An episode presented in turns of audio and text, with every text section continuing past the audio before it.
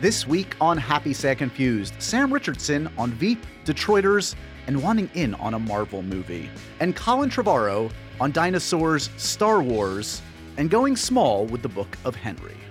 Hey guys, I'm Josh Horowitz. Welcome to the podcast, a fun podcast with Sammy as always. Welcome to the podcast. Welcome to the podcast.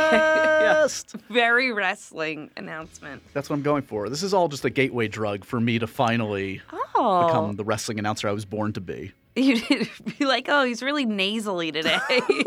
Why is he wearing so much spandex in the podcast booth? Um, no, actually, I was never a big wrestling fan, to be honest. Does that surprise you? Oh, you wanted to read books. What? You wanted to read books. I did like reading books. I read a lot more when I was a kid than I do now. Did you read comic books or real books? both? Yeah. Yeah. Do you, do you know how to read? No, but I read magazines. do you read magazines? No. What's your favorite magazine? Oh, Entertainment Weekly. Classic. Shout out. EW. I do. Yeah, that's the only one I subscribe to. Really? hmm Um, I do like my, my EW. I like, uh, not that you ask because you don't seem to care. I don't No, I guess. Uh, all right, let's hear it. get my get, get my Van Fair. Um, oh, only if I only like it if it's a good person on the cover. Well, there's it's a big magazine. There's a lot more than No, just no, the- no. What I like about Vanity Fair in this No. age of print dying is it's one of the few magazines that still has like it's there's some bulk to it. Yeah, I mean, I'm just a firm believer in judging things by their covers. Right. So if it's not doesn't look good, I have no real interest that's in it. fair. That's fair. I feel like we're having two different conversations. I'm obsessed with the size of the magazine. You're obsessed with the You're cover. yeah, Because I'm upset. Here's what I'm upset. You want to know what I'm upset about? I'd love to. because I grew up reading like like crazy on magazines. I would I subscribed to everything, and um and I, yeah, for a while I wanted to like and I did work in magazines for, briefly, but like some magazines that I grew up with, like Rolling Stone. Is like a Mm, pamphlet nowadays. It's like used- 24 pages. Remember when it was really big to too? big. I missed that. Whole, it's it's just not a good subject. It's a sad subject. no, it is. You're right. Vanity Fair is the only. Well, and then like the real ones, like The Like- like- Economist or whatever. Okay, I thought you were going to say in terms of bulk because you still have the fashion magazines are still big, the Vogue. Yeah, but those are all ads. Yeah, yeah, yeah. Um, Anyway, the Anywho, speaking of ads and Vogue and Entertainment Weekly, I'm sure Sam Richardson's going to end up in the pages of Vogue one of these days. Yeah, he's very Vogue. He's very Met Ball. Yeah. Um, if you guys don't know the name Sam Richardson, you know the face, you know the comedy stylings of Sam Richardson. Uh, of course, Richard Splett on Veep. What? Uh, He's my favorite. He's great, and that's saying something because that's a cast. That's a that's a rogues gallery of comedy icons. A what? Rogues gallery. Oh yeah, of course. Okay. Um, no, but uh, season six is coming to an end this Sunday on HBO of Veep. Don't worry, it will be back next season, season seven, of course. Um, and uh, yeah, he's kind of a scene stealer on that one. kind of like is. the um, the sweet, innocent voice of Richard Splett amid that nest of vipers. on- yeah, on he is. He's like this like heart Yeah. that just is in the middle of all of this negativity. Yeah, uh, he's great on the show, and he's also he just recently um, uh, wrapped uh, season one of Detroiters on Comedy Central, uh, which is a funny show. I caught up on recently when I knew he was going to be on, and it's uh, him and a friend of his co-created it and co-wrote it and uh, star in it, and it's basically about like kind of like low-level ad men in Detroit.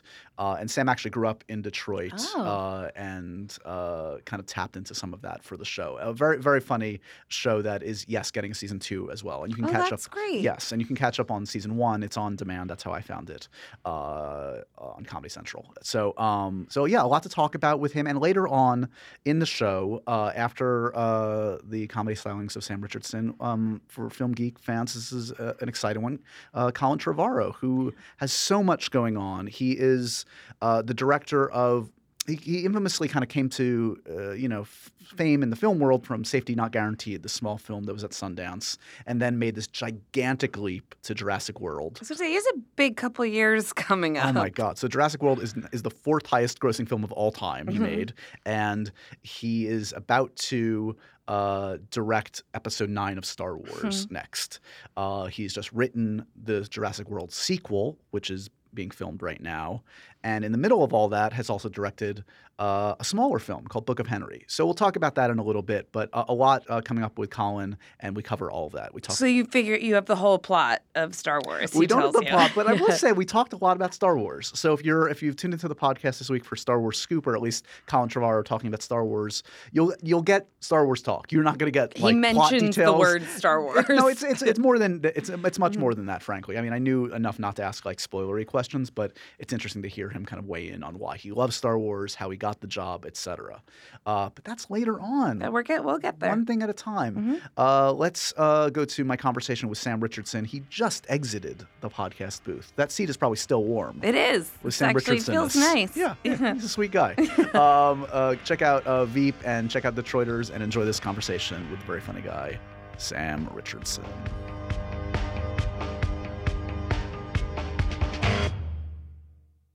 Sam Richardson has the audacity to show up 25 minutes early for an interview. Who the fuck do you think you are, man? A big shot. uh, it's great to meet you, though. I'm a big fan of your work. Oh, thank you. um, Of course, uh, everybody knows you from Veep, and uh, congratulations on Detroiters as well, well, man. thank you very much. Uh, which has been greenlit for a second season. it has. Uh, we're we're writing it uh, right now. At the tail end of writing it, we're going to go and start filming in uh, July, mid July, uh, season two, and hopefully it'll, it'll come out. Uh, if according to schedule, probably end of February, middle of February. Nice. So, um, g- give me a sense of. Well, I mean, uh, we're going to cover both of those, but I, since we're talking a little Detroiters, and I know that's obviously your your your baby, uh, you and your your buddy. Um, tell me, like, just sort of like, were you? Because this is the first thing of this scale, certainly, that you totally have created and written and starred in, and you know, it's it's a big deal uh, to get something like that off the ground, much less on Comedy Central, Yeah. and then to get the audience and good reviews, and then to get the second season. So, just give me a sense of sort of like, were you stealing yourself for disappointment? Was this uh, what was the process like? I th- I think like the whole way, like it was like, well, all right, like like every step of the way, i was prepared for it to be like done. Like, all right, well, you, you know, we weren't, we weren't able to sell the the pitch. Okay, well, we did. And it's like, oh, okay. Well, we weren't able to like the, the pilot. Someone went wrong with the pilot. Too bad. Oh, okay. But then like it didn't. So like every step of the way, like just preparing yourself for uh, for disappointment, but then like been pleasantly and, and incredibly happily uh, surprised that it just Yeah. keeps on moving forward. Uh, and uh, with, with me, like like because like in the show it's me and Tim, and like you know we're best friends, and that's that's true in real life. We, we're, we're a little bit uh, codependent on each other, Uh-huh. so I really didn't have like a lot of space to be. Uh, too nervous about it because Tim was just uh, full on in spin out mode. So, like, he's even my- worse. He's even further He's down the even road. So further down the road. the- So like all the time, I'm like, if, if I want to spin out, there's no time to. I'm like trying to make sure Tim doesn't spin out all the way. That's probably healthy in a weird, bizarre, fucked up way. Maybe like the show's doing good, and he's like, "Oh no, this one person online doesn't like it." So I'm like, "Well, wait, Tim, Right. let's take a second.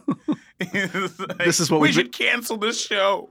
You're like, no, this is what we've been dreaming about, man. This is what we've been dreaming about. this doesn't happen. yeah, Um, I know Sudeikis has been a big supporter of, of you guys, who, who's Uh-huh. one of the smartest, funniest guys on the planet. How did you guys get uh, associated with him, and how did he kind of help shepherd this one? Uh, well, we're all Second City family. Right. Uh, so I, I met uh, Jason through Second City. Uh, in fact, I, I met him when he was he was already at SNL. I went to see a show uh, to see a taping of SNL when I was in the touring company. Met him there, uh, and then he would come to to Second City uh, in Chicago and like do the sets, and then we became fast friends that way. Right. Uh, Tim, Jason, and I all. Uh, and then Tim went to to work at SNL with Jason, and Jason kind of took him under his wing. And then eventually was like, you know, you, you guys should do a show. You guys should be doing it because like we'd always talked about it. Sure. You know, Tim living in New York at that point, and me living in L.A. Uh, but we all all the way through when we were in Detroit and when we were in Chicago together, we were like, let's we should do a show. But then Jason was like, you should do that show, do that show. Yeah. It's like, oh yeah, then I guess you have the power to do it now, or the like the the avenues that exist. He can get you in the room You and can get make you in it. the room, Yeah. you know. Then it's on you. yeah, exactly. So what? Um. Uh, What do you like tend to like? What's your point of entry with people when you meet someone like Sudeikis or something like that? Like, how do you bond with a person? Like, on what level? uh, Genuflect. Uh, that's that's the automatic. I have I a noticed. gift. Yeah. Oh yeah. you didn't bring me anything, man. No, uh, there's like a dead squirrel I brought in my teeth. It's I, I put it in your office Oh. somewhere. That'll be a nice surprise. Yeah, If you if you find it, the, the the key is to find it before The smell hits. the smell hits. It turns. exactly. But then the funny thing is, you got to use the smell to find it. Oh. So chicken and egg. You know? But I mean, do you? Because I know like Jason's like a big sports guy. I, I uh, like is that like a point of entry for you? And like, what's a what's a point of commonality with you and your friends that like you? Comedy is really It- like if you the- have the ability to get in a room and just do bits with each other. Yeah. Yeah. Then that's like the the language. And you, so uh, for anyone that, that doesn't know, Detroiters, as the name would would uh, reveal, set in Detroit, hmm which is where you were born. You you had the classic childhood of uh, uh, split between Detroit and Ghana that Yeah. many that many kids have. Typical. uh, yeah, my mother is from Ghana, uh, and my father's from Detroit. So I would uh, just go back and forth a whole lot. And so you know, it was, it's like being a fish out of water somehow in both places. Like in Detroit, I was the Ghanaian kid, so everybody'd be like, "Oh, what a funny accent you've got." it's like you hear him. He said "mum," he said "mum," and he said "waste bin." and it's like then in Detroit, or and, and in Ghana, they'd be like, "Whoa, he's got a crazy, stupid accent." he says butter and water. Like, I, it's the, it's the classic uh, Superman caught between Krypton and planet Earth kind of thing. And I get my power from the red sun. did I re- re- are you a big comic guy? I am. What, I am. what were your comics growing up? uh, Marvel or DC guy? What were I you? was always both. Uh, DC, uh, typically because like I, I feel like DC comics can appeal to younger people because the, it's very much it's more black and white. the archetypes. The it's like yeah, totally. exactly. Yeah, yeah. So you're dealing with gods among men. I mean, and, and then with with with uh, Marvel, I think as you get older, you're like, oh, these guys are me, but then they're put into a different like like they're thr- they have uh, these things put upon them. Yes. Or like even like when you get to like X Men, where the idea of like well, this their puberty is uh, exponentially, ooh, exponential. wait, wait, wait, Holy Sam. If shit. if if you just take the X out and you put a debt, that's the exponents. no, no, no. Yeah, I think no, I've got no, it. No, Great. Sam, Sam, no, never mind. The exponents. the opponents. So, what was? uh Have you gotten in on any uh, superhero auditions yet? I have not. And What? I, I I'll tell you what has hurt my I I am so excited for this Black Panther movie. I've never amazing. been more excited about a movie in my life. It looks so good and it's so Africa, you know? I'm like, oh, that's amazing. So I, and I was like, You feel a little left out. why can't I be in it? You know, watch it. So I'm just gonna tell everybody that I'm in it. Right. and I hope that I make the that it catches on enough that they're like, well, we got to put him in this. What would you uh, cast yourself uh, as in the uh, when they do the reshoots for uh, Black Panther? What's the The Blacker Panther, probably. right? Because every Black Panther has there's always going to be a Blacker Panther. Just there's always going to be somebody more blacker and more panther. I think that's a lesson that kids need to learn. yeah, And uh, that does legit look amazing. It's Ryan Coogler, Ryan amazing. Coogler, like, and and and seeing uh, uh, Chadwick or what? Oh well, Ch- Chadwick. And, and first off, Chadwick. What a great! I, I always am, am like a stickler a little bit about African accents Yeah, in yeah, yeah. in movies, and he's from, I think, South Carolina. Right, But that T'Challa accent that he has, He's I'm selling like, it. Yeah, that's perfect. like I, I like watching uh, Civil War. I'm like, huh. Where in Africa is he? Oh, that's right. He's not from Africa, but the accent is so good. Because so many times I, I feel like like uh, people put it's because it's not an accent that you really practice a lot. it's Like a little over the top when they do it, or what? well, it's always American. It's always an American accent with an affectation put on the uh, like the cadence. right, So, but then like they, they they missed like the vowels. I feel right. like if it's an African accent, you know, it it, it they have to, to exist in a place where like all the accents are the, the accents. It depends on where you're from, but it, it, if it, Right. you know, they, there's a there's a joyousness when you do that. That's, beautiful. That's like a Ghanaian accent. Like it's so it like it, it bounces and it's very like light and Right. and, and happy. but like I feel I feel so, like like. It, it, it I, well, I- I'm, I'm, I'm, I'm talking accent theory. no, now. it's good. It's good. Okay, well, tell me this. So, did you do you ever have had from your travels growing up? Did you ever have an accent like I had like your? a slight accent as a kid, like a very slight one. Uh, so I would say things like loo and like strawberry Got and it. stuff like that. Uh, Aluminium. aluminium, aluminium waste bin. loo. And what was, so, what was your uh, pop culture intake? We know the comic books. Like, what were you into as a kid? Police Academy movies. and like because of Police Academy movies, I was like, I think I'm gonna be a police officer. Oh God, that was like a really bad police officer. just a just doing wacky- voices. doing voices, using superhuman feats of strength, and like just being funny. Well, we've got Steve Guttenberg here to surprise you. Go- Oh my God, the goots! Goot, get in here. Goot is jacked. The Goot. Have Is you seen? he? Yeah, in recent years, he's turned him to like he's like uh does the Bowflex or something. I don't know what he you does. It was foretold. The seers predicted it. seers predicted One it. day Guttenberg will reemerge.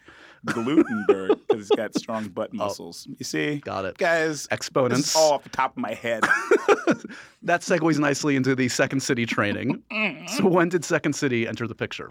Uh, I actually I went to see my first Second City show in Detroit when I was 14, uh, and I, I was I was in uh, I, I was I was in high school, and a friend of mine who was a senior in high school went to Uh, was in classes, so I went to see his class shows, and then I was like, wait a minute. This is the Second City. This is I actually Second City affiliated, and so I would just like go all the time. Yeah. And when I was 16, I was able to take classes. So I started taking classes from then on and then kind of just stuck with it. You're listening to Happy, Sad, Confused. We'll be right back after this.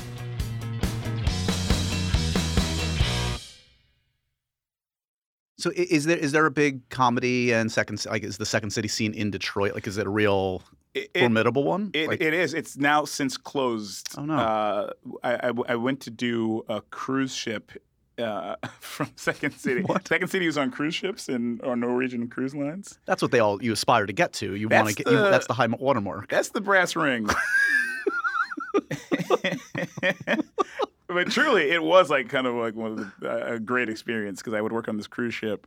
Uh, I would work five hours a day, or f- sorry, five, five hours a day would be great, wouldn't it? But it was like really five hours a week, Oh my god. and the rest of the time was just me living on this cruise ship. yeah. That's Uh, a good gig, yeah. Yeah, it's a great gig, but and like you, I, I got so many reps because you do these shows in front of these huge audiences of like 1,500, 1,600 people. Uh, but then like all the other time was just like you on this cruise ship or on these islands, and you just kind of forget what real life was. Right. So I felt like then your like comedy or like the, your your your your point of reference and all that kind of starts to atrophy because you're like, I don't know. what's a what's a great comedic take? Isn't it weird I have to wait on the beach for your beer? you know what I'm talking about, folks? Isn't it like I'm like, oh, too many beaches. You know what I'm talking about in Detroit? When they run out of red wine at the open bar, Yeah. that's crazy. Isn't that nuts? My man knows what I'm talking about. so when at what stage of the career did you do your cruise ship stints? Uh, that was I was 21, tw- 22. Okay. And so like Good. Nice gig for a 21, 22 year old. Perfect. great gig for a 21, 22 year old. Uh, and like you know, I, I, I had I had done Second City Detroit, and so like I I I did the cruise ships, and then from there they hired me to go to Chicago and join the touring company, Which was a huge deal, which was a huge deal. Yeah. you know. And then from there did the main stage, and then uh, from there moved to, to L.A. and the rest is history.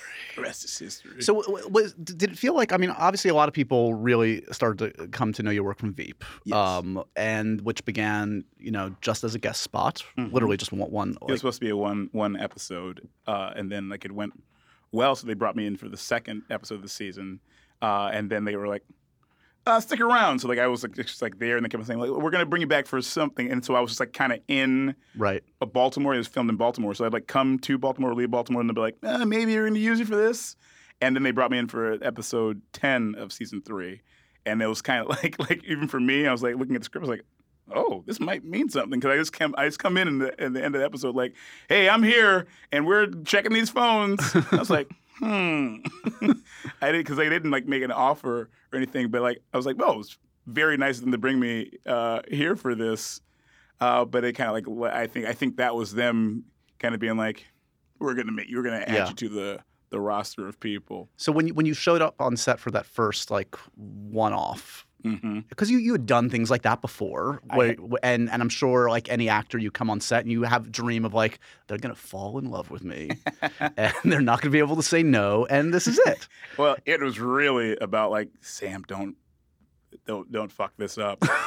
I was like, because I, I remember I was, I was uh, so so you do the the table read Right. out there. So we did table read, and then we re-improvised this, the the script. And like first off, like I remember I was flying to Baltimore, like reading the script uh, on the plane. Like looking like a real obnoxious douche. Like, oh, I'm just reading my script, guys, next to me. It's not a big deal. I'm a working actor. Just, you have the Veep cover page like really out there, like just showing to everybody. Veep, episode 301, page one. Cast list includes um, just doing my job. An actor prepares. Actor prepares. That's what I am. I'm an actor and I'm preparing. So and not to mention that table read you're at with Julia, with Julia, and Matt like Walsh, Matt and, like, Walsh, it's crazy. and like uh, Tony Hale, every- obviously. Tony yeah. Hale, you know, uh, Gary Coleman. So I'm just like, oh my goodness, and and like you know, you're used to everybody kind of being like on autopilot or like just kind of like thinking about like their stuff. So like not not not like icing other people, but like like you know, just kind of like making sure their stuff works. Sure. But then they would all laugh and like just enjoy the read. And I was like, oh, this is fun, you know. then we did the re- we re-improvised uh, kind of my scenes afterwards with Julia and and uh, and Kevin Dunn, and like we just had fun like re-improvising these scenes, and like the the writers were like were there taking notes and like having a good time too. So it's like, oh, this uh, this kind of feels good, and like that second city kind of prepares you for re-improvising, Sure. and like kind of taking but taking like uh A germ of an idea, and then just kind of and germ of idea and like kind of like going like fleshing it out Yeah. or, or filling it out or like kind of finding a new t- uh like a, a- a second thought on a first thought uh and so so like I, I felt like it was like a perfect place and like use of like those skills that I'd been working on uh so I was like oh th- here we go this is uh, this was the best, best, best possible, possible uh, scenario for me. So I was, so I, I did that rehearsal, and then like it was time to. I was in uh, Baltimore, just like kind of waiting for my day to film, and so I was there for like maybe three days, just kind of twiddling my thumbs. The day before I was supposed to go to set, uh, I, I went to like this restaurant, and I was just like kind of sitting at the bar, kind of just like, I'm going to do my uh, my acting thing. Here we go. Better not screw this up. And then I see Craig Robinson was in the uh, was in that restaurant, and I did Craig. I did uh, The Office with Craig Sure. before, and like, see, he's maybe the only like celebrity that I knew like who would maybe know my name, Right. you know. And so I see him. He's like, Sam, what are you doing? I was like, I'm here. So then we I hang out with Craig Robinson. Then we go to uh, do this show in uh, uh, at uh, uh, the university, Uh huh. uh, John Hopkins. Sure. Uh, and so I'm just like there with him. I, I, he brings me on stage. I do like a little bit with him, and he's hanging out. And I'm like, wow, what a fun! Oh no, I got Veep tomorrow. so, so I'm like, oh, you gotta drop me off at home. And they're like, what are you talking about? so like, you're being a nerd. I'm like, yes, I'm being a nerd, but I have to do my due diligence. Yeah, you don't want to end up in the wee hours with Craig Robinson. That can lead to all sorts of. it's a da- dangerous uh, scenario. So like, had I not remembered, who knows what like the world my my uh, world and Veep would have been. But I went to set, uh, had a good time. It was like just really fun, uh, and then they just kind of kept on bringing me back. When did you start to notice that uh, folks outside of the cast and the writers, whatever, that that, that people were responding to this character? Because he's he's such a great contrast to the other characters. And it's like it's it's it it it, it works because of his. I don't even know how, how would you describe it? Earnestness or His earnestness and his like guilelessness, Yeah. and like just his optimism. Yeah, You know, I think it's such a contrast to the other characters who are just Viper, uh, vipers, vipers. You know, uh, the worst worst people on earth. the worst people, the ones who you couldn't trust to turn your back to. yeah, You know, uh, I think I th- I think it's that positivity or Yeah. or that sort of uh, the opposite of that, which which makes him kind of stand out. It's like people people respond. I'm like, I want to know that guy. Yeah. it's like that's that's very sweet. Uh, sometimes I, I think people think that I am that character. Yeah, I was gonna say. So, like, what is the like recognition? What what kind of interactions do you? What's the, is there a typical interaction when you when people recognize you now? Uh, I, I I realize I can't ever like make a mistake or like a ver- like a verbal slip or like say something dumb because they're like, oh, you're just like your character, and I'm like, well, no, you've insulted me greatly just then. But uh, but it's fine. Like there there I think there are worse people to Yeah. to have people assume that you are like Skeletor maybe. you know, just off the top of my head. Right. Yeah. Sure. You. I you realize that's a very Richard thing to say. It could be worse. It could be Skeletor. So like, Look, we've been waiting for that He-Man reboot. Any day, we can get you in Black Panther and the He-Man know? the Masters of the Universe. we'll see. I'll I'll do a merman or a beast man. It's meant to be. Man-E-Faces. So, uh, the last episode of season what are we? Season six right now. Season six. Crazy. Yeah. Uh, and it's and it's rare, uh, as you well know. For so you came on, I think, what season three? Season three. and to get that kind of opportunity in season three and and to see a character build and see a show you know maintain such a high level uh, degree of excellence through six seasons is remarkable especially with the change in leadership at one point. So Mhm. a testament to all you guys. Oh, um, you. wh- what can we look forward to in season six? And are there any do you know anything about season seven at this point? Uh, I don't know anything about season seven, uh, but for the finale of of season six, uh, yeah, I'll tell you this: it takes place in uh, the world. No, that's- I'm always so worried about like spoilers. You Right. know, um, there's a little baby coming. there's a baby There's a baby coming. I don't know if you like in, in this season. Richard donates. Uh, right sperm uh, to Catherine. It's a little inexperienced He's never he's never masturbated before. yeah that was kind of a revelation you know. I mean, I guess if, the, if you're putting your money on any character on television to not have masturbated, maybe it's him. it had been him. You know, and he- calls Somebody- it self-husbanding yes. or uh, shaking the devil or the devil's handshake, Sh- shaking the devil's hand. That's what he calls it. Remarkable.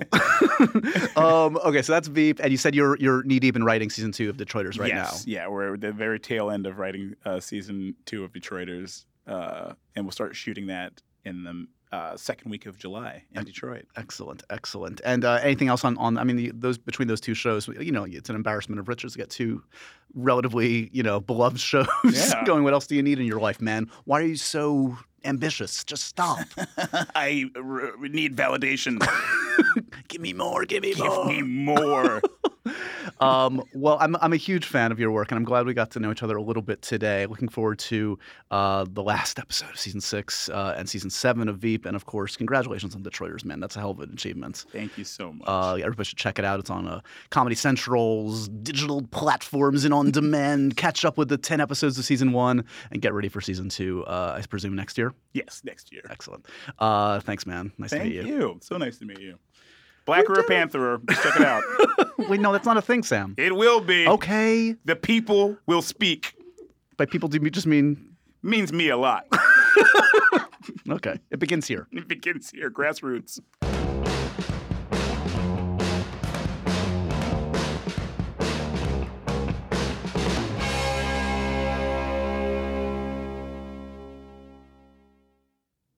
That was Sam Richardson, once again, the star of Veep and Detroiters. A whole lot going on for him. We're very happy for him. A good guy. Uh, another good guy behind the camera, Colin Trevorrow. I mentioned in the intro, Sammy. Uh, This guy's got a lot going on. He's, he's the busy guy. A big deal. no, but it, it- it's cool. I always love it, like when like these contemporaries who kind of are clearly as much film nerds and film geeks as they are clearly exceptional talents uh, make it, and he's one that certainly has has made it. Um, Safety Not Guaranteed was this great kind of small. Quirky um, sci-fi comedy dramedy that hit Sundance a few years back, um, and had Jake Johnson in in the cast as well as Mark Duplass and uh, and Aubrey Plaza, and then out of that got the gig of a lifetime. He got you know Spielberg himself kind of handpicked him to direct the Jurassic Park sequel, Oof, Jurassic World. Jurassic World. Um, which was a fan favorite. I know it had you know divisiveness among critics, but it did certainly please audiences and made a gajillion dollars. I think technically made a gajillion dollars. Yeah. I think it's like you can't even count it. It's at a level where like this the calculator stops. Yeah, they just break. They just smoke comes out of the calculator. If you have a calculator, Yeah. Probably now, if you have a calculator, it's probably dying or smoking. you need to change the you batteries. should Yeah. reevaluate your life choices. Um, but uh, I love talking to, to Colin because um, he he's steeped in all the stuff that that we all love here on Happy Sad Confused. He grew up Chris lo- Pratt. Yes, he, was steeped in Chris Pratt. Grew up loving Chris Pratt. The things we all Yes. love. No, Chris what I mean, what I mean is, he grew up loving Star Wars, and like you know, that's what I asked him was like, and you'll hear in the conversation is like, what was the first thing you were you know obsessed with, and it was Star Wars. So the fact that he is look. he is now directing episode nine, um, and will be directing that relatively soon. They're working on the script right now. Is uh, pretty remarkable, and uh, we do talk uh, a bit about sort of like a, a a big moment he had when they announced the the um, the sequels, and he was like a director nobody had heard of. He like decided in his own head that I, yes, I'm going to direct one of these movies. Not even with hubris, but just like he felt like a destiny to do it, and sure enough, it happened. So he secreted it. he did. He did. really He's the did. Oprah Yeah. of of filmmakers. Wow. Um, so the film that we should mention though that he's promoting that comes out this Friday is the Book of Henry, and uh, it's a it's a cool, weird little movie. I mean, it's it's a movie that kind of is is hard to describe without revealing a lot of plot details, um, and it makes it a challenge to promote. Um, but it stars uh, Naomi Naomi Watts and Jacob Tremblay. Ugh. I mean, come on. what else do you need? You got the- nothing. you got the Tremblay. you need nothing else in this world. and it's um it's a film about a lot of things. It's kind of has, has elements of, of drama. It's a bit of a thriller. Uh, it has a lot of big kind of twists and turns to it. They've in the marketing of it, they've been careful not to reveal too much, so I'm not going to certainly reveal it here. But suffice it to say, um, if you're a fan of of, of a filmmaker that I mean I think it's a testament to what Colin the kind of career Colin is starting to carve out that he went from Jurassic World and he already had like Star Wars about to happen but decided I have to make this little film in between. This is like kind of a pet That's project. cool. so he jammed it into his busy schedule and it comes out this Friday and check it out if you want to see what he's up to and see some really cool performances from uh, Naomi Watts and some uh, very talented young performers.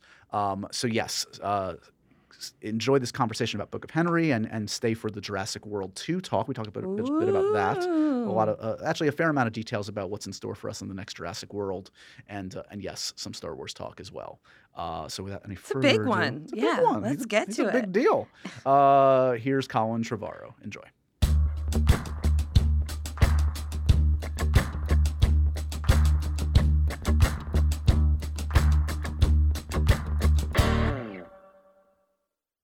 There's no official introduction, Colin. I'm sorry. Do you want an official introduction? Should I But- should I like sound a, a bullhorn or like a, a like a hit a gong? Does it? Did it start already? It just happened. Do you feel you don't feel, you don't feel that? It's on now. It's happening.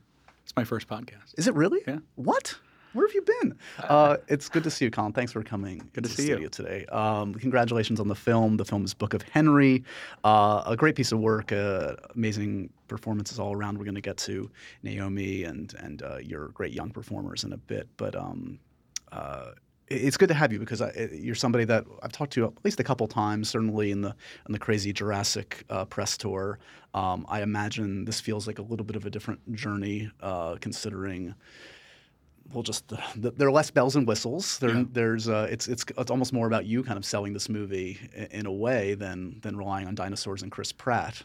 Yeah, you in in every corner you have nothing to fall back on. You're just naked uh, when you make a movie like this. Uh, and I, it's interesting because we have you know these three children who are extraordinary in the film, but you know you're only going to rely on them so much uh, to go out and sell the film. And you know Jacob Tremblay, however uh, adult and mature he may be on screen, when he's off screen, you just He's want he's- some Legos. He's a kid. yeah, like just give him some Legos, and and uh, and that's why he's so great. Uh, Jaeden uh, Lieber, who's who's excellent, is is a, a little bit uh, more adept at, at speaking to these things. But it, look, it's hard for all of us. Sure. Uh, you know, interviews are, are challenging. So, uh, and another thing we were just talking before this began is that it's it's a difficult movie to market, uh, and it's hard for me to sell it because part of it is the is is what we don't tell you.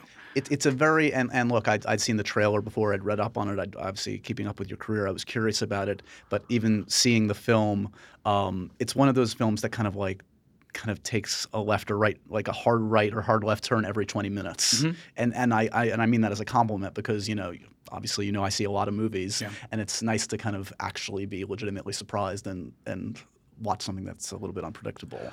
Well, that was really the thing that attracted me to it in the first place. As someone who also sees a lot of movies, you know, we always know when the first act is breaking. We we know we're savvy and we we are not surprised. Uh, just as a general audience, it seems these days. And so the only way that you're able to uh, show anyone anything that uh, is going to be unexpected is to, in the case of Safety Not Guaranteed, not narratively supported. Right. Uh, because we know when you're laying down the stepping stones. Sure. Uh, or in a case like this, uh, just uh, not tell anyone and make it kind of a pop-up movie, Yep. uh, which is what it is. We're not really even marketing it until you know two weeks before. So uh, you know it's it's something that I'm so proud of, and yet the the elemental kind of mythic nature of it, the thing that makes me love it as much as I do, uh, is the thing that I can't talk about, so people will be surprised. So I, I don't know where to land. Well, I remember, uh, you know, and this uh, isn't necessarily revealing plot kind of issues that you're talking about, but like when I spoke to you on the Jurassic tour, and you were planning on doing this, I believe at the time, this was always the plan.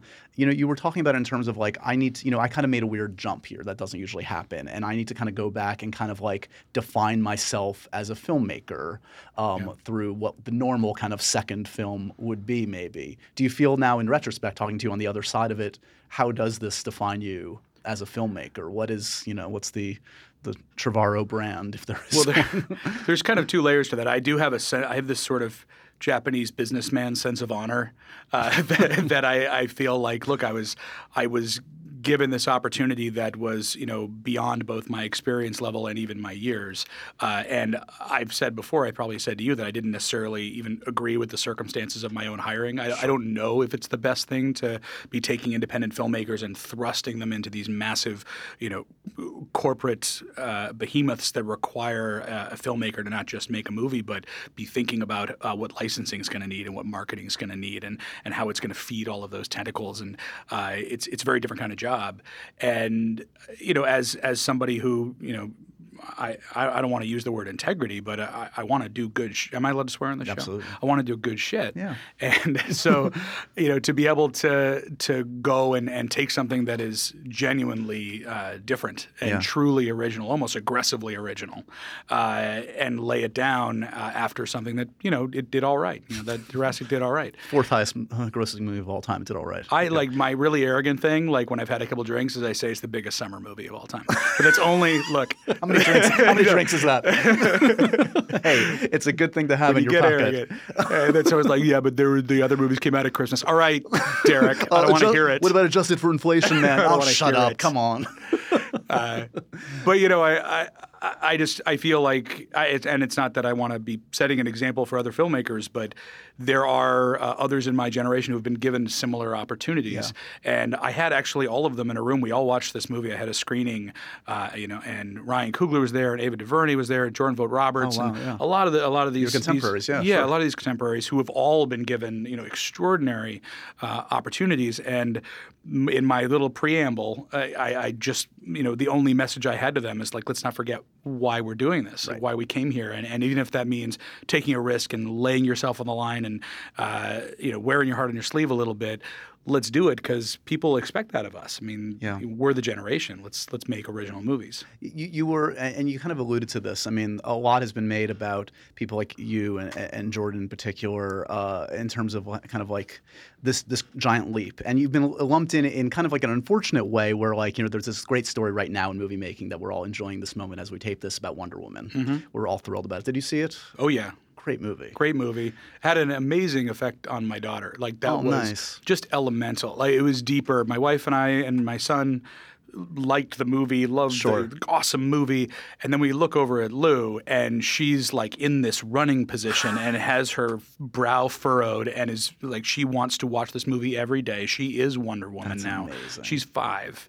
Uh, and it really it was it was striking. I, and even as a father uh, to realize you know you watch things a little bit differently as a father and you start to see media and you see the way that uh, at, female heroes are presented to young girls and that movie uh, was something she had never seen before I don't think it's, it's something that most of us had never seen before, and it was kind of surprising to me. I don't know how it hit you, like, um, you know, and I'm frankly, I'm not, a, I'm not a dad, um, eh, but like, it did um, hit me on an emotional level, like, especially that kind of first act of seeing sort of like um, uh, these Amazon warriors just and not being objectified in any way, just kicking ass and and and something in the way she presented it felt very empowering and beautiful and, and uh, exciting and, and new. Um, I it, you realize while you're watching it was that big sweeping wide shot of everybody uh, fighting Yeah. you know, when they were all practicing, and you realize I've never seen this image on film before. What I'm looking at, Yeah. and you didn't necessarily think about that on the way in, and then you walk out and you're like, and it's it's uh, it's pretty incredible. So, so how do you? I mean, what, what my first point about it was, and you, I'm sure you, you know what, well what, what, what I'm driving at is like this kind of narrative about Patty, which is crazy that like it took her whatever 15 or 16 years to like get the second feature off the ground. I mean, she's obviously had a great television career going for many years, um, but you know, you did make this insane leap, and others uh, others of your gender have made this crazy leap. Did you feel? Entitled? Did you feel um, uh, this wasn't worthy of you? Do you feel like if your name had been, you know, Betsy Trevorrow, you wouldn't have had the same uh, opportunity? I mean, what's your take on th- on this kind of story? I would hope for a little better than a bet. Can I get like yeah, I'm a, like old school. This is like, like an Alana or like something a little more? I'm in like 1940s. Betsy. Uh, you know, look, I mean, I the real answer is there. There's no way to know. Right. But uh, I think that you know what we have seen very clearly is a want and a need uh, from the studios at the highest of levels to change this uh, this you know pretty embarrassing institutional problem. Yeah. And uh, it's it's coming from two places. One, it's it is coming a little bit from a source of embarrassment, but it's coming from the place where all decisions in Hollywood come from, which is. Uh, you know, Money. demand, yeah, demand and money, and Yeah. that the audience wants movies uh, that are diverse and original and different, and they want to hear voices that are not the same voices that they've been hearing for the past hundred years. Yeah. And they're speaking at the box office by what they go to see, and that's the best possible way for change to happen because it's completely it's integrated into this this system that is founded on money already, Right. and it's going to be real, and it is real, and you know, for me, the all I can really speak to is is what I've you know how I fit into all that now is is the ability I have as an established filmmaker to be able to uh, have climbed to the top of the wall and then then reach back down and and lift some other people up. Yeah. And I think the the goal for anyone in in a position like mine should be try to lift up some people who don't necessarily look like you. Uh, and and uh, and it's something that I've I've been able to do. And in the past year, I've I uh, I met an extraordinary uh, young woman named Emily Carmichael, who uh, came to the set of Book of Henry and and shadowed me on set, and we you know we started working together in in, in that way. And uh, now she's writing a, a movie that she's going to direct for Amblin that's based on a story of mine. She's booked another movie to direct at Fox. She's writing multiple major tentpole films, some that I'm not allowed to mention. One of them was Pacific Rim 2, and this has happened in one year Amazing. Most of that had nothing to do with me. But the fact that, like what Kathy Kennedy did for me, what Brad Bird did for me, that I was able to walk into a room and say, you know what, listen to what this person has to say. Just vouch. I'm going to vouch for this person, then I'm going to leave the room, and she can take it from there. And I, I think that if if we would all just uh, try to do that for one person, it might make a difference. Totally. So, so let's go back if we could. Um, grew up in, correct me if I'm wrong, Oakland. Is that I did. Okay. So, um, were you? We're, we're basically around the same age. So, I'm guessing some of the the pop culture touchstones were similar. Uh, but give me a sense of sort of like where your head was at in terms of pop culture growing up. What were you obsessed with? What was your Pop culture growing up was was all Star Wars and then a little Tintin.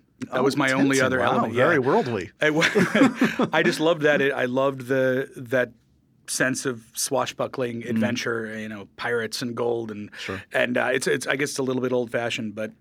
Um, I was, you know, I, I like, I love the Marvel movies that they're making, but I was never a comic book kid. I wasn't a GI Joe kid, uh, He Man, uh, any of any of the other things. It was it was Star Wars all the time, uh, and then that's what I read, and then I read a lot. I, you know, Wrinkle in Time, and just like, uh, I was I was pretty pretty deep into to just all these, actually a lot of mo- books that they're making movies out of now, which I think are going to be great. What was the, what was the first Star Wars experience in the theater?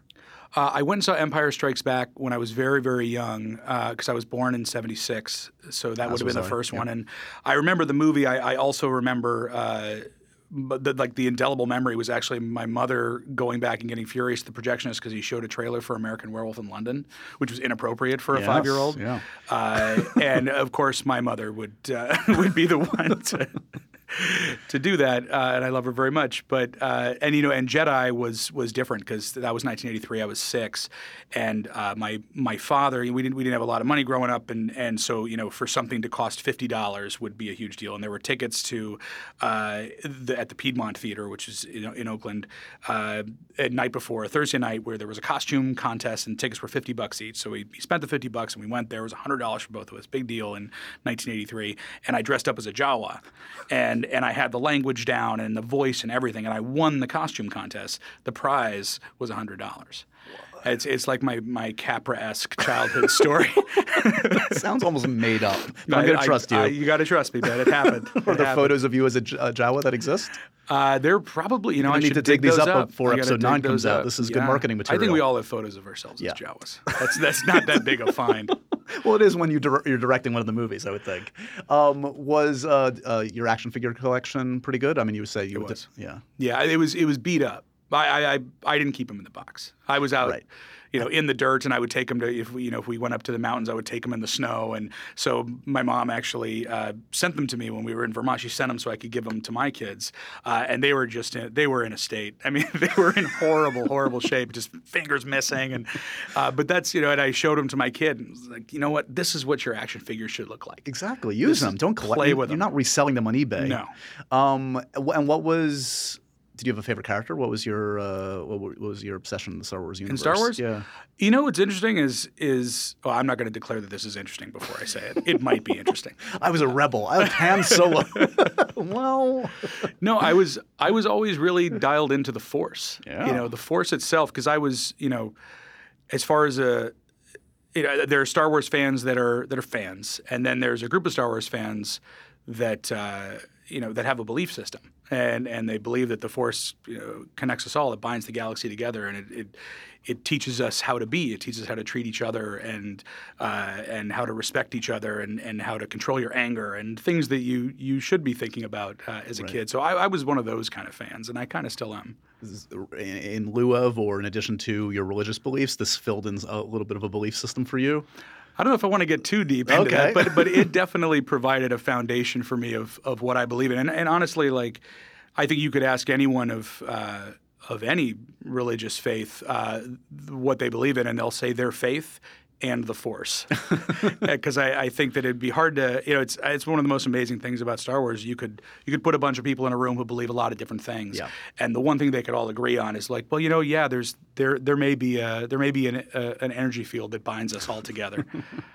So, um, you know, uh, fill in the gaps for me a little bit because there's a big, obviously, gap from being, you know, uh, six years old and seeing Return of the Jedi, and then you kind of emerging at what, like 35 or 34 with like Right. safety not not guaranteed. And I know you'd you'd sold at least one or two specs. Mm-hmm. Uh, you'd made a couple films. You'd made a, a film that uh, was kind of an early quote unquote viral video Yeah, that did pretty well. shit. Weird shit. Um, so were you making a living before safety got not guaranteed? Were, I was. so uh, yeah, what- I was making a living as a screenwriter for a while. And when did Uh, when did that happen? What was the big? that was early. I mean, like just to, to back it all the way up, just uh, you know, I started. Uh, I was I was really into theater when I was young, and I was I, I you know these are the places where I would say something like this because you know no one. I mean, people are going to hear it, right? I think so. So let's I just hope do so. it. Let's just get it Let's out get there. in there. Let's get it out there. Uh, I was in the opera when I was a kid. What? I was a boy singer. It's a true story. I was in the San Francisco Opera, and I would I would dress up uh, as, a, as a Jawa, a Jawa. no, but might as well, I was, you kind of have to have a vocal register uh, that high. But I know I was a second soprano, which is a little bit more. okay. Uh, I just made an arm flexing muscle for those who can't see. Uh, no, I was I was in the San Francisco Opera chorus as a child, and and it actually it, it surrounded me with professional working. Uh, adult performers Yeah. which really did give me an insight into to what that life is like and what actors need and and also uh, made me unafraid of, of big emotion and you know playing to the rafters you know opera is, is, is as dramatic as it gets. Uh, and I, I, I was in that you know I, I did a lot of theater and Shakespeare and, and, and was acting up until you know I went to NYU uh, and then after that I, I, I you know I had always wanted to be a filmmaker but I thought that I would I would start in, in acting and in theater and that at NYU I was focused solely on writing I didn't really make a lot of student films uh, because I knew that was also an impossible thing to do well and I respect that so much that I wanted to to hone those skills as much as possible and then uh, really just focused on writing as a way to start a career as well. And uh, I sold a script called Tester to DreamWorks. Ste- you know, I didn't entirely come out of the blue for Steven Spielberg. He had bought a script of mine when I was 30. Got it. Uh, and Jurassic happened when I was 37 or 38. So, you know, I, I'd, I'd been a bit on, on the the radar, radar. yeah. yeah, a guy named Walter Parkes who used to, uh, and Laurie MacDonald yeah, yeah. uh, bought that script, uh, and then I was, you know, I was just in the uh, in the screenwriting trenches for a while, and and learning that system and learning how uh, the development process goes, and kind of becoming a a bit of a scientist on like how development processes can go wrong. Yep. Uh, because it, it really it comes in handy later down the line. Were there were there near misses in terms of those early scripts, that early script you sold, in terms of it coming close to fruition? I mean, did you feel like, oh, this once it's sold, like, oh, this is going to happen? I'm, I'm, I'm making a movie. We all feel that. Yeah. Uh, of course they're going to make my movie. uh, I actually ended up working that script for five years with Walter Parr, who's who's a a brilliant. Both he he and Laura MacDonald are, are brilliant storytellers, and they taught me how to to write. I mean, they taught me how to to work the material and challenge myself and and. Uh, and then I, you know, I every pretty much every I never got any rewrite jobs. I would do original things, and I would pitch original stories, and people and you know studios would buy them, uh, and I would write them out. And so I was really subsisting on on original stuff, which is part of what you know made me so eager to keep doing that, you know, as a filmmaker. Um, but no, none of those. It's not a shock to think that none of those original, pretty large scale movies, they would have been hundred billion dollar movies, Right. ever got made because they don't do that. That doesn't Uh, happen that anymore. doesn't Sorry, happen. guys. um, and then you know, and then safety. I, I actually I moved to Vermont, um, which was a, you know, I never really know how quite to explain it, but uh, It's, it's in the Hollywood Screenwriting Directing Handbook. You you, You- sell a script to Right. Spielberg, and then you move to Vermont. and I wasn't in any kind of financial position to do that. Like I was at a point where actually I was I was at kind of a low point where I didn't feel. I, I you know, you go through these ups and downs, and uh, there's there's moments of just crushing, soul-numbing rejection Yeah. that everybody, uh, you know, there's no Cinderella stories, there's no overnight success, and I'd had enough of that. That at a certain point, you know, my wife and I had we wanted to have kids, and I was just, you know, she's from a very small village in, in the south of France, a very kind of provincial uh, life that has nothing to do with Los Angeles at all. Uh, and I decided I she loved Tintin, though.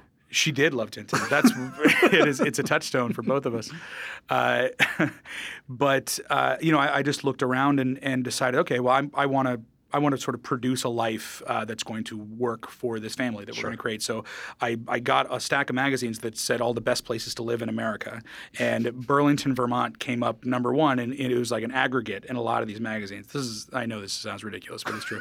and so we moved. You're a we- methodical man, I know. Trevorrow. Well, you, when you're going to produce a life, you know, you, we're going to produce anything. So we were The like, all right, algorithm is in, guys. We're moving to Burlington. we're moving to Burlington. It has you know healthcare and education and all the things were just off the charts. So we go and we we see we saw this house on the internet that that uh, we're like, why would no one buy? Look at this. This you could get you know a, a studio apartment and you know beneath the flight pattern of the air, airport uh, in LA for this. So we just bought this house. It was like World According to Garp. Right. it was just like we're going to live here. The plane just crashes in, uh, and we lived there for seven years. Uh, and we had both our kids. Uh, actually, they were born in France, but you know they, they we went back and forth. And I directed Safety and Jurassic and Book of Henry all all while living there. Uh, and I wouldn't necessarily recommend it as a career path. Uh, the only thing I would recommend is is being w- just willing to fail. Right. Because I didn't want. I, I wanted to be a director badly, and I wanted this, but not at the expense of my life. A- And so, what is what is the what is the turning point to get Safety Not Guaranteed actually greenlit to be made? Is it Duplass Brothers? Is it some involvement in Sundance? Is it exciting on of an actor? Like, how, how does that actually do you get on set directing a feature with a name cast like that? Well, it was you know it was only a seven hundred and fifty thousand dollar movie, so it you know we didn't need that much, and I, I think because I you know Jake Johnson and I have been friends uh, since I guess two thousand, like I guess seventeen years now. He's coming in tomorrow, by the way, for the podcast. Jake will be here. Yeah. Oh, good. We were just in London together. uh, he's, uh, he's he's traveling the world for the Mummy. Yeah. Um, so you know, uh, so Jake and then Aubrey, uh, who was you know, we shared a manager, and we just started putting this together.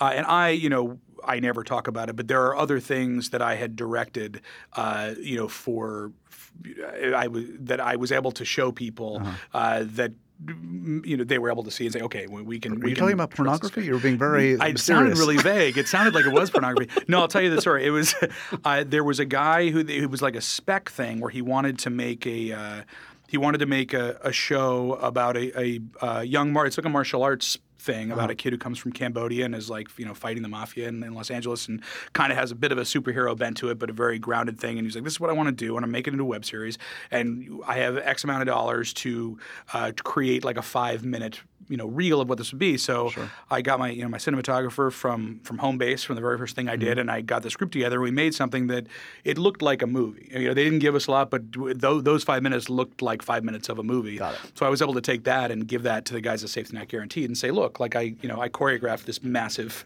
martial arts fight scene, Right. Uh, with you know, in two feet of water with a chain whip. Can I, can I go do this, uh, this other thing? This is Happy Sad Confused. We'll be right back after this.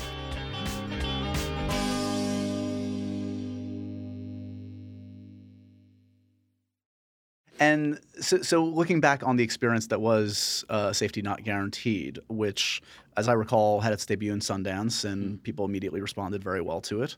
Um, was the actual production and directing of it enjoyable, stressful? This is what you've been building up to for years. You're finally there, even if you've been directing these smaller things. You have a bit of a reel. Uh, it's this was the goal ostensibly. Did it feel like okay, I know what I'm doing, or oh fuck, I hope this actually turns into a usable, decent film? Um, I did feel like I knew what I was doing. Yeah. I'll be honest with you. I, I, I felt like I could do that. Uh, and, and I don't, if I, if I'd walked onto uh, a set with lights on it, that might have been different. But keep in mind, like Safety Not Guaranteed was like a bunch of people running around in the woods Right. with video cameras. Right. And uh, and I, I did feel confident doing that, especially because we were we made a movie that was that was presenting itself as a mumblecore film because that's how I got the deal to do it. I told Big Beach because they wanted to be in business with Mark Duplass and Jay Duplass. I told them we're going to make a mumblecore movie if you give us seven hundred fifty thousand dollars, which is what they had spent on a movie just prior to that. And they said great. And then they started seeing the dailies and they were like, well this this doesn't look like a this looks like a movie movie. And I was like, well what do we do now? We've already been shooting for a week. Oh, and, well. Oh well. uh, but you know it also was fast because it was it was four weeks. It was Wow. it was done. Yeah. Uh, so by the time I had any minute to to think about it, uh, it was over. And you know, Jurassic felt the same way. Like you know, you're you're just when you're parachuting into the the alien war, you don't have time to ask like, why are they here? Like you're you're fighting. How, now, how quickly did uh, it turn in terms of like once it it it uh, shows at Sundance? I assume it didn't have distribution then. In terms of like getting you in the room, like because, uh, for all these interesting meetings and what obviously ultimately led to Jurassic. Did it feel like it went from zero to sixty overnight, or or what? No, you know what it was, and this actually helped. Uh, what happened has helped inform you know the way that I've helped uh, younger filmmakers that I'm working with because I, I sort of see how the you know how the system works a little bit, and that just getting one studio to say yes, I would trust this person directing a movie of this size, Yeah. whether or not that ever came to fruition. Suddenly, the other studios say, well, you know, they, that person has been trusted by someone we trust, Right. uh, and so the, the first thing that came of it, Derek and I actually split off because he got hired by Pixar. Uh, and he went. He was there for like a year, uh, and it was it was a challenging summer because we had you know we'd taken that Flight of the Navigator script, and there were you know this movie Intelligent Life that we wrote, uh, and it was it was tough for both of us because he had a full time job, and yet we still had to deliver on all these other movies. There was just I don't even remember it. It was there was so much work that was being done, uh, and ultimately, I mean, the the answer is that I wasn't I wasn't looking for something like Jurassic World. I wasn't out on that path. I was going to do the Book of Henry, and and we were. I was in the process of negotiating to actually do the movie when we got the Jurassic phone call. So it, you know, it it wasn't uh, it wasn't some kind of Machiavellian plan, but. If I can, I can be Machiavellian for others now on their behalf because I know how to do it. So, and what was the story at the time with the the whole episode seven Brad Bird Bird conversation of Star Wars? Can you clarify like what actually actually went down? Were you in the running? Was Brad kind of like positioning you to help on that, or what what happened? No, I. It, it's kind of. I definitely wasn't in the running to direct episode seven. It was. It was just that Kathy had seen safety and and responded well to it, and and Brad had also, Yeah. and uh, so it was uh, that there was this morning where I was I was just at home and my wife says you know you're there's an article on the computer saying that you're being considered to direct episode seven. And uh, look i mean there the the emotional moment that you think people have when they hear they're going to direct something I had it then, and so when episode nine finally happened, I'm like, I've already banked my like fall to the knees, like, oh my god, is it real? Right. Like that I can had people you can even consider that I can direct a Star Wars movie. Yes, and I was just like shake, and, and you know, and I had a like look, just because we're we're being honest with each other.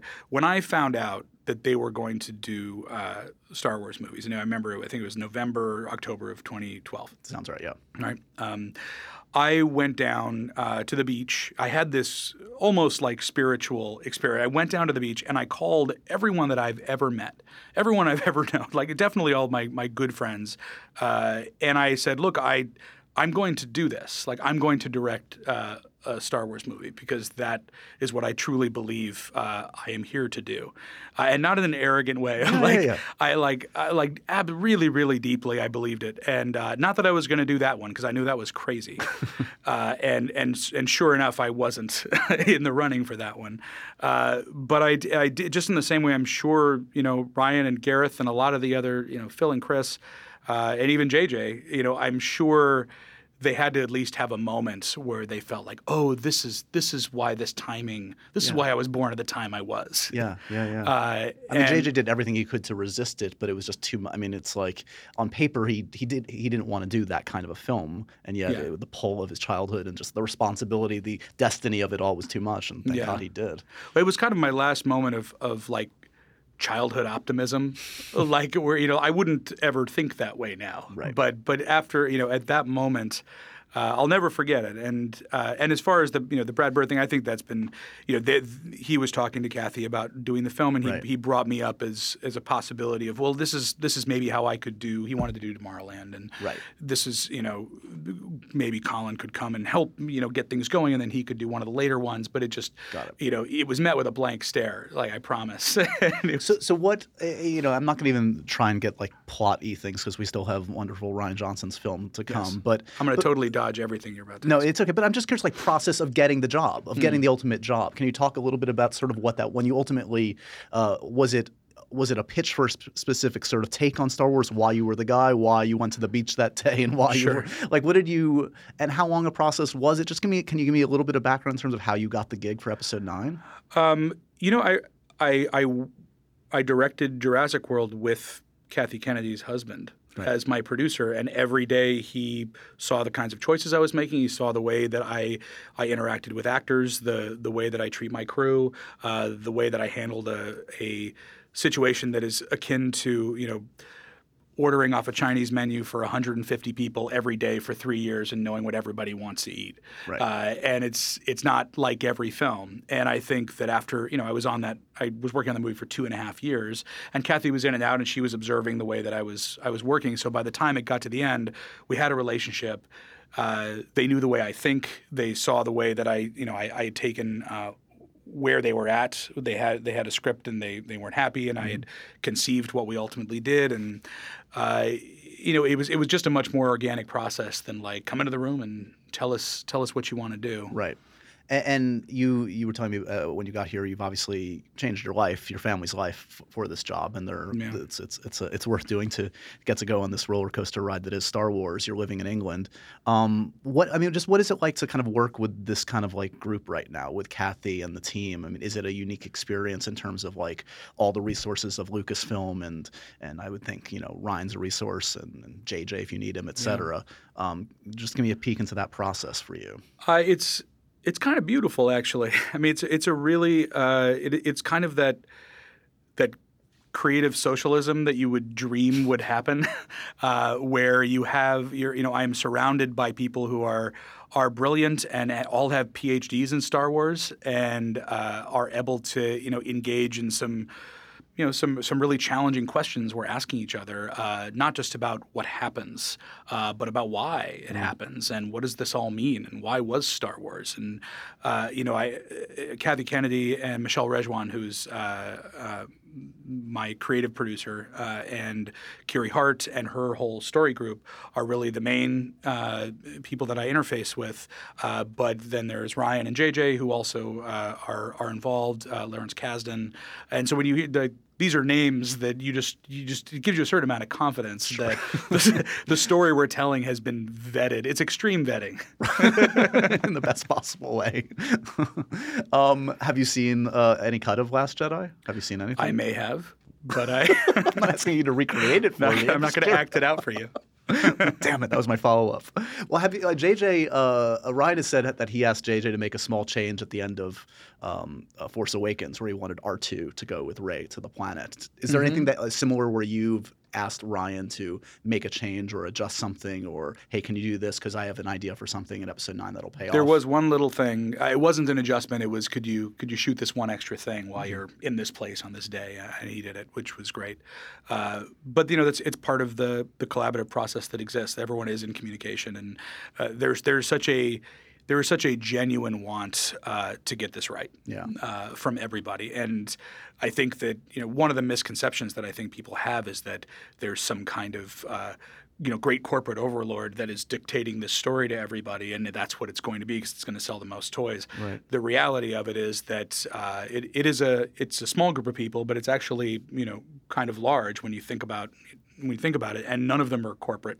Uh, all of them are creatives, and all of them are, are genuinely, uh, very sincerely wanting to do the work of their lives in order to, to realize this. Well, and it seems that way too. I was over at uh, at Celebration. I think you were too, perhaps, or the I last, was at the la- London London one, right? Yeah, yeah. So I was with the, the most recent one, and uh, and I asked uh, you know Kathy about sort of what happens after episode nine, and you know she was honest. She was like, you know, we're still figuring it out, and and you know like the corporate kind of thing would have probably been to be like, yeah, we've already like nailed down three more release dates, et cetera. But like it seems like it comes from a genuine. Obviously, look, they're you know you want to make money for everybody but like uh, they also want to do right by the fans and do right by this thing that has made meant so much to, to all of us including all the filmmakers involved and Yeah, I mean, it's they're, they're not going to do anything unless they know it can be great. yeah and and, and last thing uh, like where are you like in the process right now i mean like is there a script are you still kind of like working on the There's a script? script. We're definitely still writing. Uh, you know, we're designing the the, uh, the prep process in a movie like this uh, is is long, uh, and we'll we'll be shooting in 2018. Cool. well I, I love to go to london and england and uh, i'm i'm looking forward to the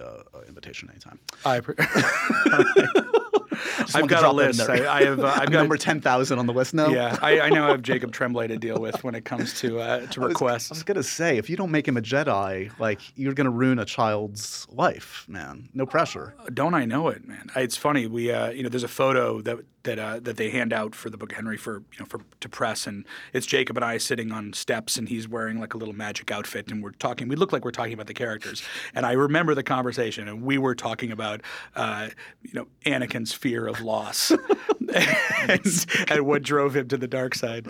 Um, I'm also so excited. I mean, you're obviously uh, hugely involved in the next Jurassic, and that you uh, story or co-wrote it. Correct me if I I'm wrote wrong. it. You yeah, wrote it. with, Oh, okay. and Derek and I. I mean, I not only did I, did uh, I mean Derek and I wrote uh, for you know for about the first eight months, and then uh, you know when he had to move on, I I kept going, and I was the, actually the on-set writer. On that movie, I would show up with my backpack every morning, and just like, "What do you need, sir?" and uh, and it was amazing. It was a very, uh, it is thus far, you know, my favorite creative collaboration that I've I've ever been involved in, and that you know J.A. Bayona uh, is a completely different kind of uh, filmmaker and thinker than I am. Yet we do have a lot of things in common, and so I was able to craft something specifically for another That for filmmaker him, that I admire, and, and like, I built a Spanish horror thriller with dinosaurs in it that I probably wouldn't have built for myself.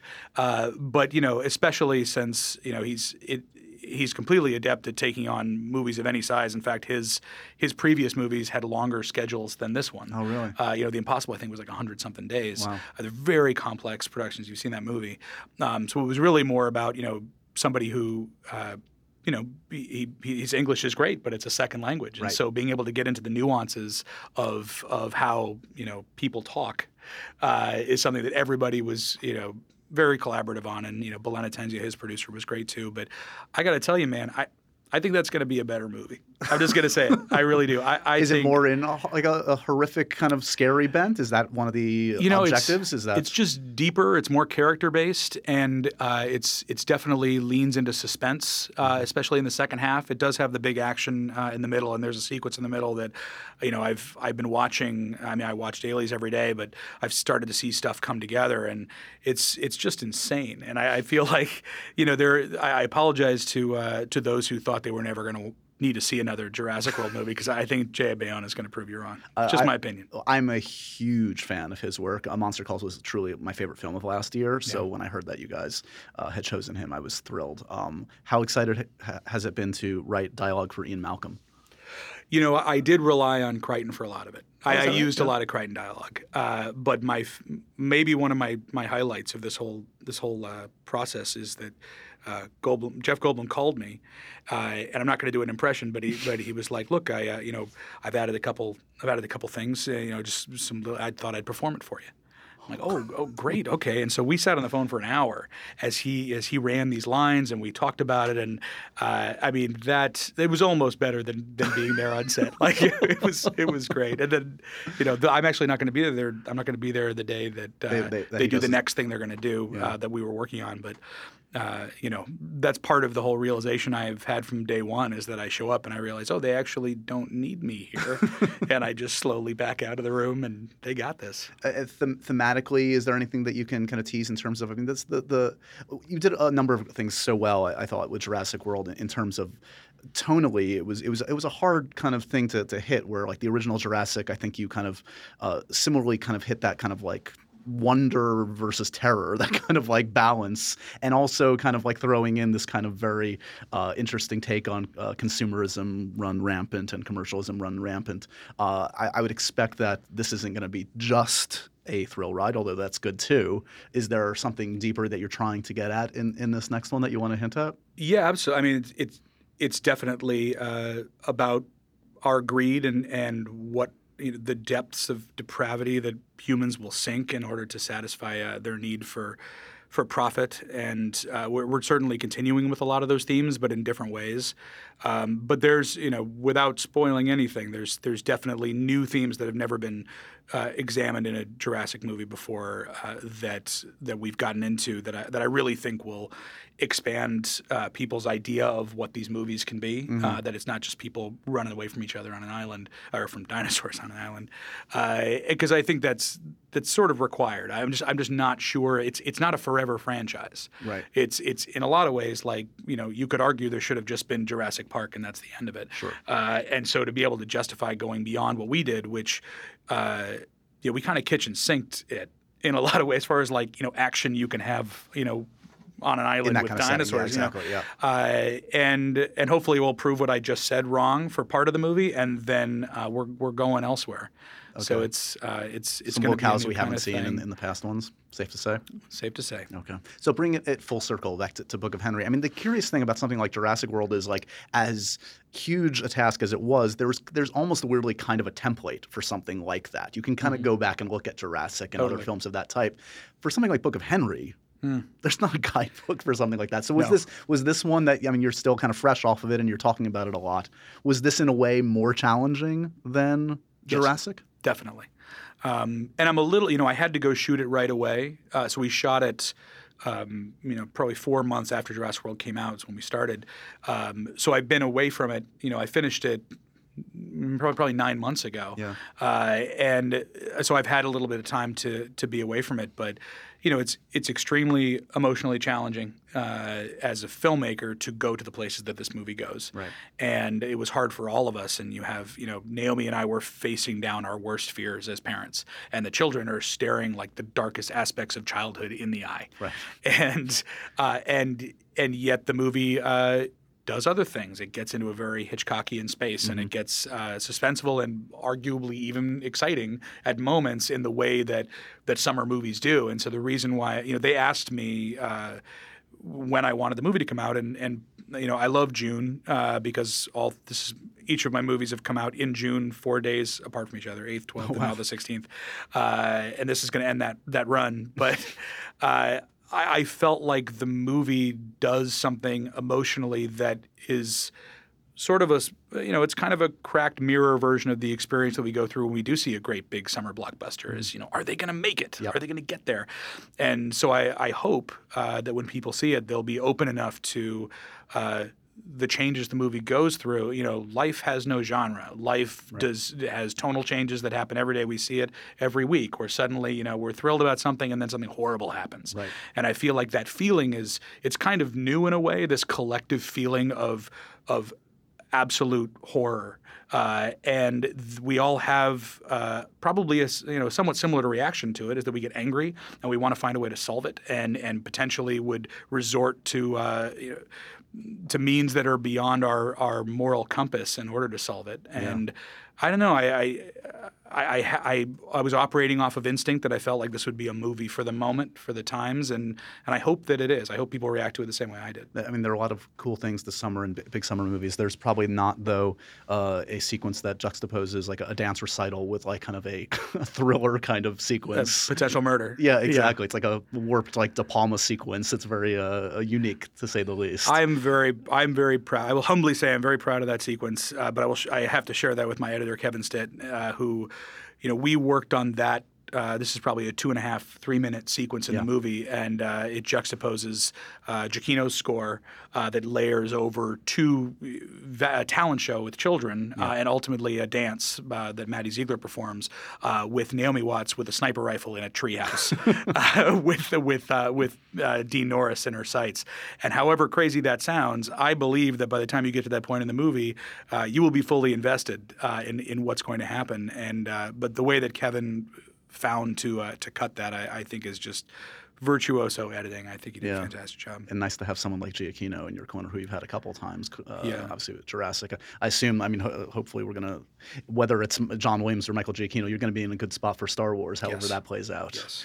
Um, we have to send you back to England, I'm afraid, because you have to make a Star Wars movie for us. Right. Uh, I have to. I'll tell you what I'm doing. I actually have to cross the country uh, on bended knee, uh, asking putting people to see this out. movie. well, they I- should. I mean, as, as you said, I mean, look, I mean, there's, it's, it's. I, I admire you for kind of like mixing it up in this way because you can't, like, uh, you know, you were both by luck and by talent. You had this amazing opportunity with Jurassic, and you clearly could have just kind of continued and done this kind of thing. And the, and, and the fact that you chose something so challenging as this material, um, it's, it's worthy of everybody's time, especially in this crowded summer movie season. These are the kind of movies that need, need some love. So I'm glad that you're getting a chance to kind of spread the good word about it, man. It's it's.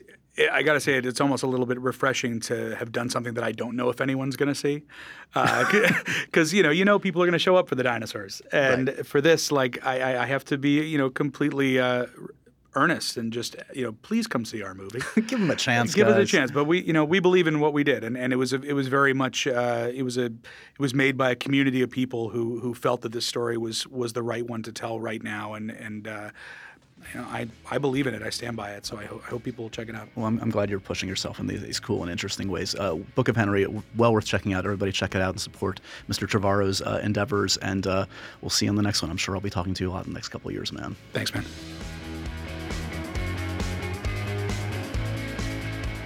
And so ends another edition of Happy, Sad, Confused.